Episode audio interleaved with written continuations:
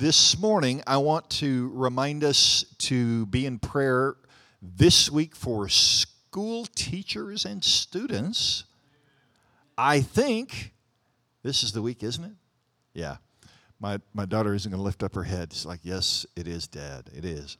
Anyways, um, but you know, let's continue to be in prayer, especially in this in this season, um, for God's grace.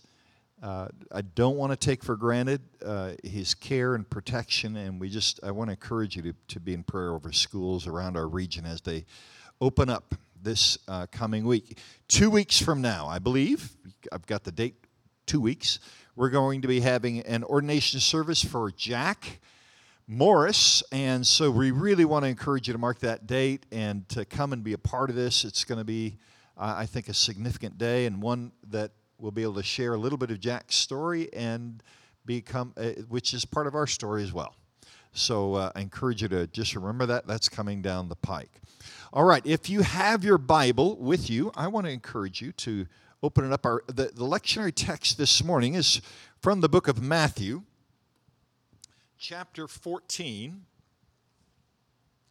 Chapter 14, uh, chapter 14, verses 13 to 21. Now, I'm going to be reading this out of the Passion Translation. It will read a little bit different than most translations you might have with you, but it, it's still, I, I, really enjoy being able to pick up a new translation because it helps uh, bring some new freshness to uh, the words that we're reading, sometimes that are familiar. John the Baptist has just been beheaded in prison. On verse, verse uh, 13 is where we're going to pick up in Matthew 14. On hearing this, Jesus slipped away privately by boat to be alone. But when the crowds discovered he had sailed away, they emerged from all the nearby towns and followed him on foot. So when Jesus landed, he and a huge crowd waiting for him. Seeing so many people, his heart was deeply moved with compassion toward them. So he healed all the sick who were in the crowd. Later that afternoon, the disciples came to Jesus and said, It's going to get dark soon. And the people are hungry, but there's nothing to eat here in this desolate place. You should send the crowds away to the nearby villages to buy themselves some food. They don't have to leave, Jesus responded. You can give them something to eat. They answered, But all we have is five barley loaves and two fish. Let me have them, Jesus replied. Then he had everyone sit down on the grass, and he took the five loaves and two fish. He looked up into heaven, he gave thanks to God, and he broke the bread into pieces he then gave it to his disciples, who in turn gave it to the crowds, and everyone ate, and they were satisfied. That word should show up in most of your translations. For the food was multiplied in front of their eyes. They picked up the leftovers and filled up 12 basketfuls. There were 5,000 men who were fed, in addition to many women and children. Lord, we ask you that you'd grant us grace to hear and receive your word and that you would speak, Holy Spirit, to us. And Lord, I just ask for your grace and your help in that. In Jesus' name, amen. Titled the message this morning, When Compassion Meets Empty. And I, if I were to continue that title, I'd say, and it encounters enough. April the 21st, 1986, uh, pre internet, no streaming services. There was a live broadcast that came from the old Lexington Hotel in Chicago. 30 million people watched it. Um, it was hosted by a man who had just lost his job a couple of years earlier, interestingly, for defending a co worker who had posted a criticism against the way that people had treated or were speaking about Marilyn Monroe and her possible relationships with those in power. And so this man uh, was had taken the job to host this two-hour b- broadcast, and he was hoping that it would be an opportunity for him to regain a national platform as a journalist.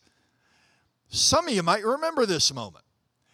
uh, in the old Lexington Hotel. Now, why were they there? Well, because there was a lot of folklore that had surrounded that building that by this point wasn't really in use, but in the basement of that building, they had discovered a walled off room. The Lexington Hotel on Michigan Avenue in Chicago was the last headquarters of Al Capone. And so Geraldo Rivera hosted a two hour show in which, well, they titled it Opening Al Capone's Vault. And so here they had gone, and, and man, this thing got all kinds of media attention running up to it. What were they going to find in the vault? This sealed off room in the basement of the old Lexington Hotel. Were they going to find cars? Booze? Prohibition liquor? Guns? Interestingly, when they opened the vault, they even had a forensic team on hand because they weren't sure that they were also going to find bodies. And the first hour of the special is this long build up all about Al Capone, all about why they knew that he was there and why they thought there was something that might be in there. And then came the moment at the beginning of hour number two when they were going to blow open the vault. And they blew it open live.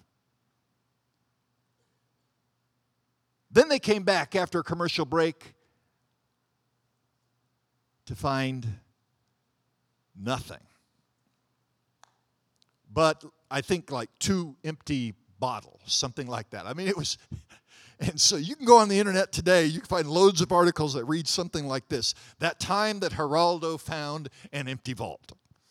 Now, I can only imagine what it must have been like for Geraldo, this journalist who's trying to find a platform again nationally, and they blow open the vault. He's on live national television, millions of people watching him, and he walks into an empty room, and now he knows he's got to fill another hour with what? I mean, can you imagine what was going on in his brain? I mean, like, oh my word, this is supposed to be the comeback of my career, and I'm I'm I'm left with what was the headline? Nothing here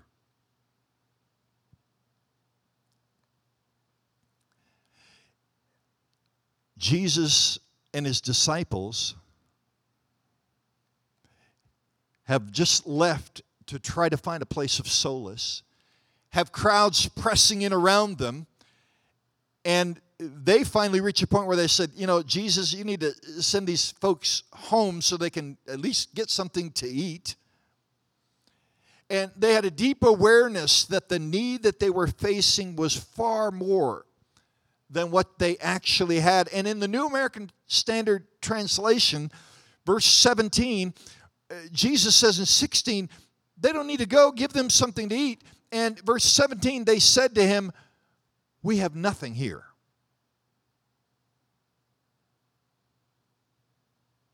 Except five loaves and two fish.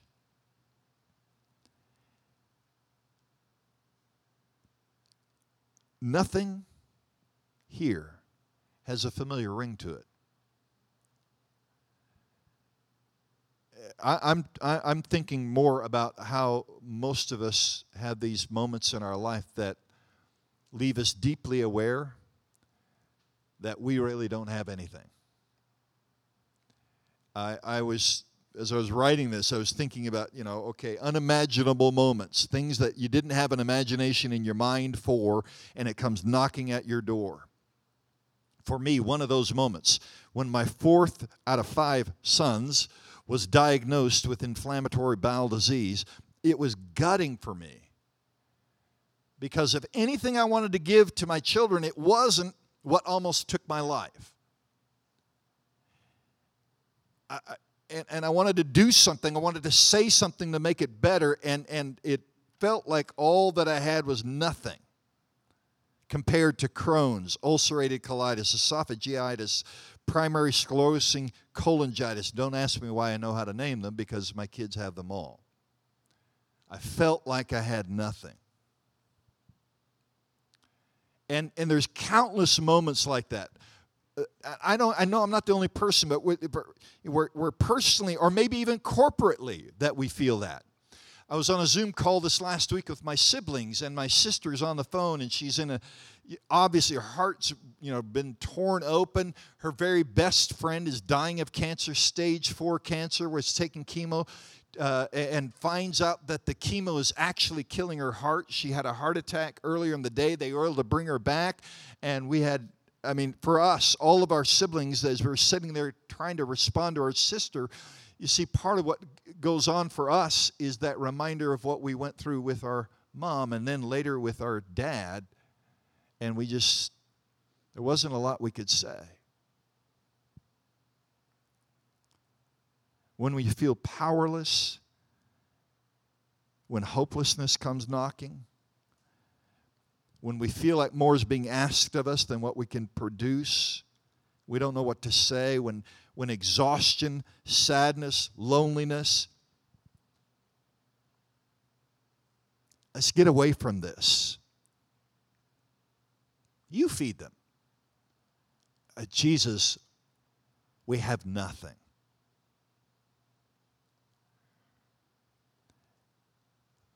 See, it isn't just that I don't think I have enough, but I begin to believe that I am not enough.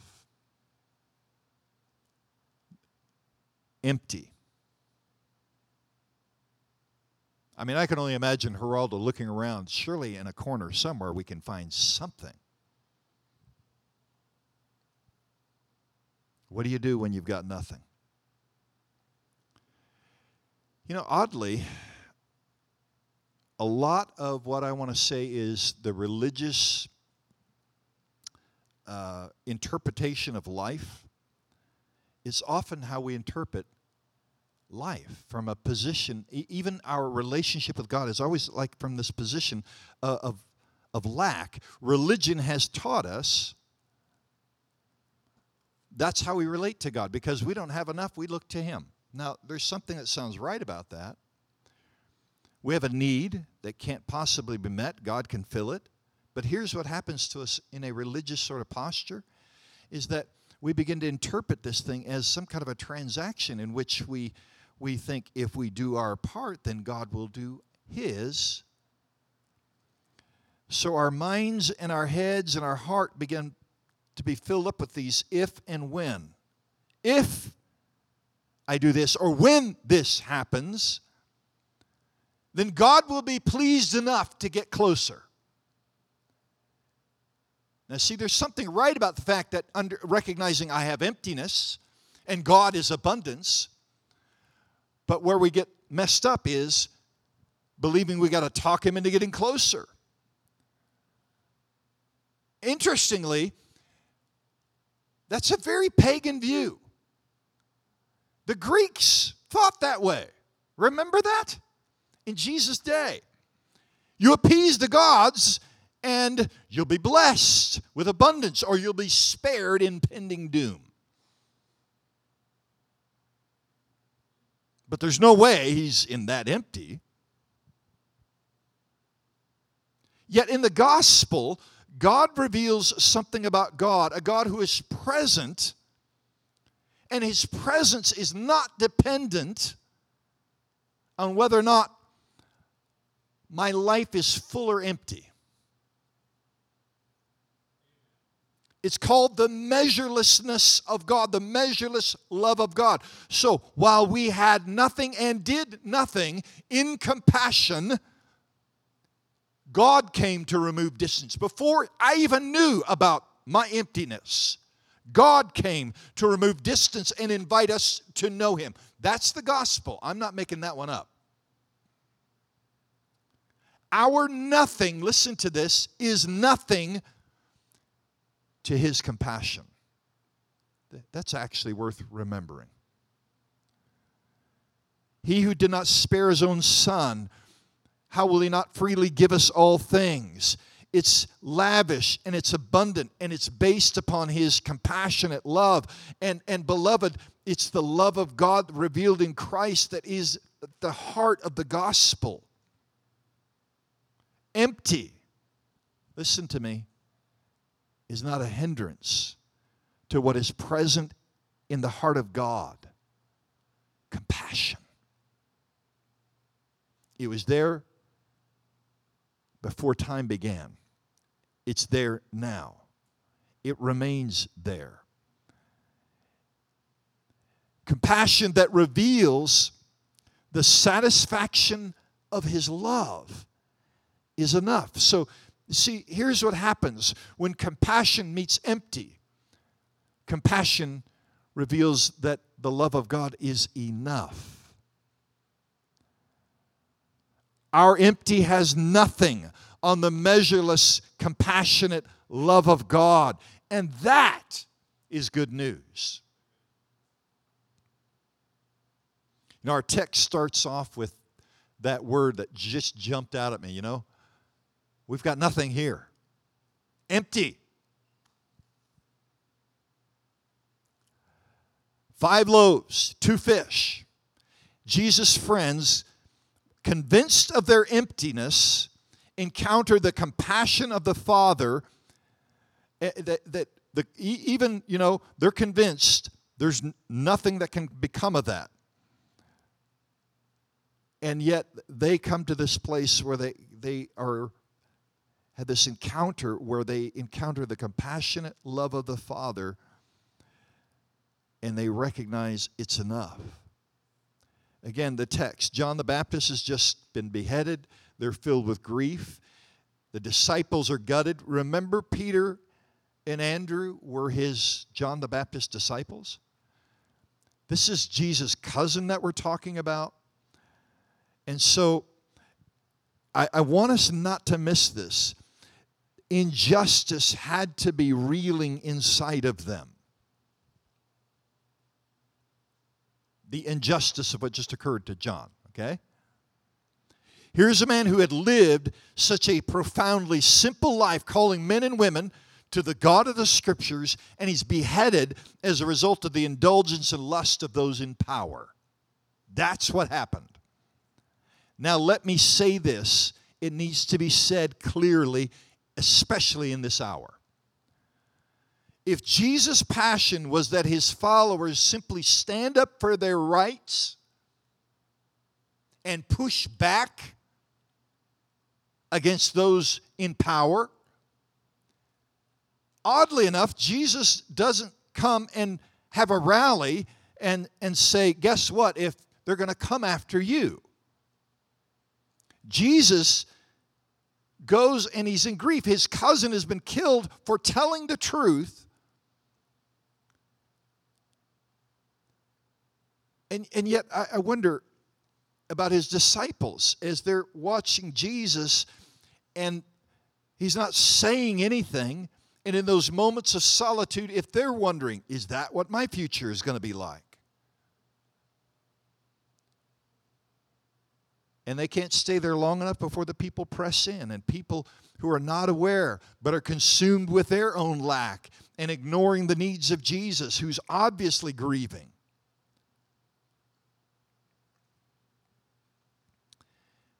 I think it's remarkable. The disciples are filled with speechless grief and maybe even a little fear because they're getting this familiar feeling again. Are we alone? And then Jesus turns to them and says, You feed them.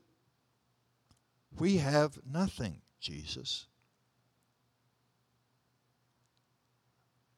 Five loaves, two fish. The, the, the second word that jumped out at me in looking at this text is that word compassion. And I really appreciate the way the Passion Translation words this, but Jesus, in the midst of his grieving, he sees and he is moved by what is present in him compassion. So I want to point something out really clearly. It is not because he is not tired, he is. It isn't because he's not grieving, he is grieving. But that he knew that he was not alone in his grief and his fatigue he's leaned into the Father. What's present in the Father? Compassion, the measureless loving kindness of the Father, according to the prophets. So Jesus reveals that grief and injustice, even fatigue, doesn't mean that he's alone.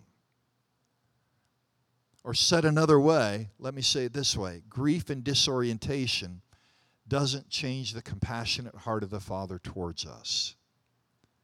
That's actually a word of good news. So as the day continues, people are pressing in. Um, Jesus is healing the sick, but it seems out of control. This is more than just people, you know, your friends dropping in without announcing it and they're in a secluded place. The sun is setting. The disciples feel vulnerable. They've got no means. They become very aware that they don't have anything. The only thing they can see is their own emptiness, nothingness, and lack. And they're like, where are we going to go to get all the food to feed these people? And curiously, they don't even uh, they, they don't hear the question, but they answer it with what is consuming their mind and their heart. I've got nothing. Jesus is going to take 200 denarii. That's what they, that John records about this in this exchange, John 6. It's going to take a half a year's wages to feed this crowd. Jesus says, You feed them. Now, these guys are, they're formerly fishermen. Now they're Talmidim following their rabbinic teacher. And so Jesus knows they haven't got two coins hardly to rub together.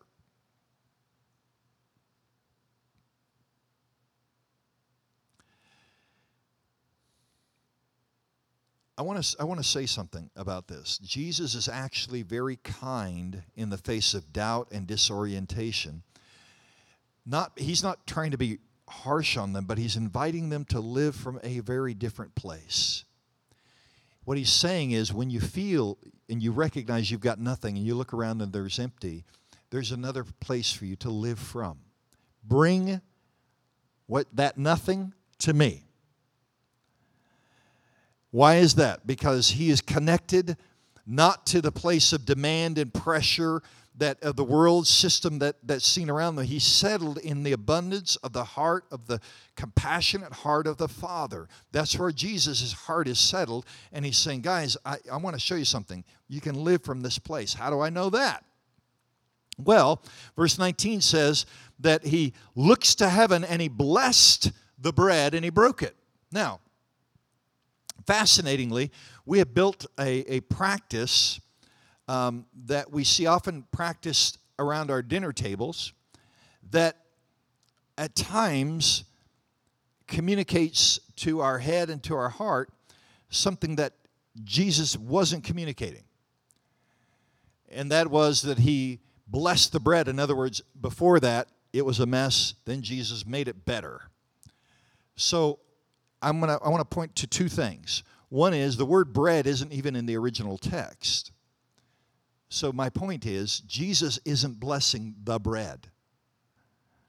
Deuteronomy 8 6, when you have eaten and are satisfied, you will bless the Lord your God for the land that he's given to you.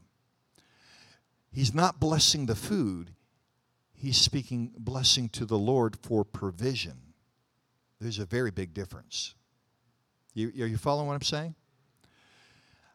I, I, remember uh, a time in my journey where we were sitting down together with a group of friends who, and, and my folks said, we want to give, we, we want to have pray a prayer blessing. And these friends said, well, we just, we just bless the food by the sackful when it comes in. That way it's all covered.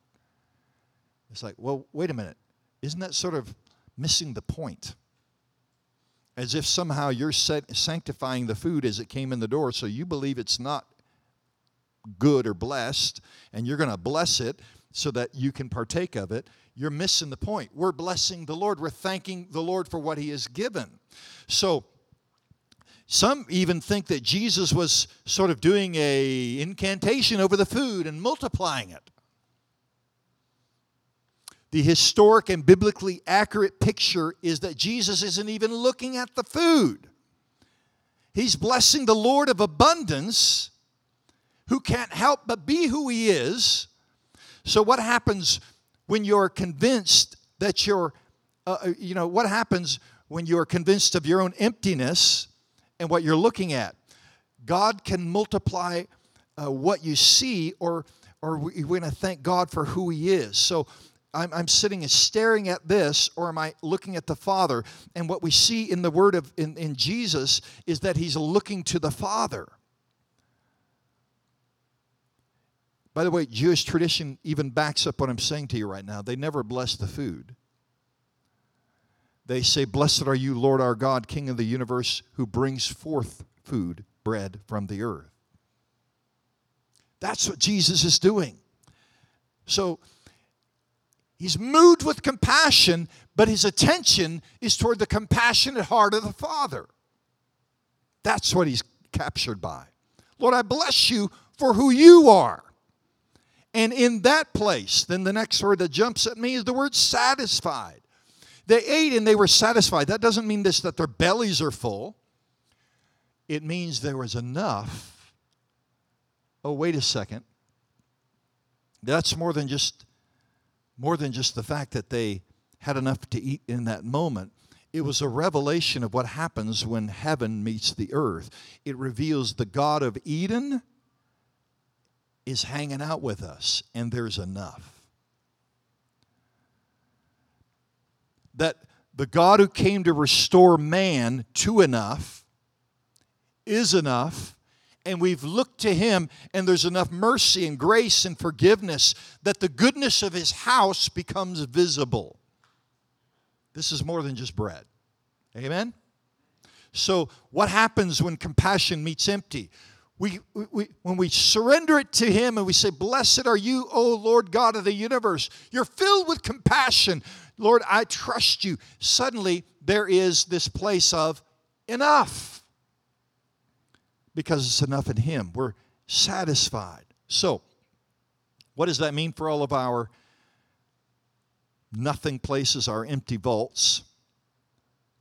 I've said this before in other places and at other times, but I want to repeat it again.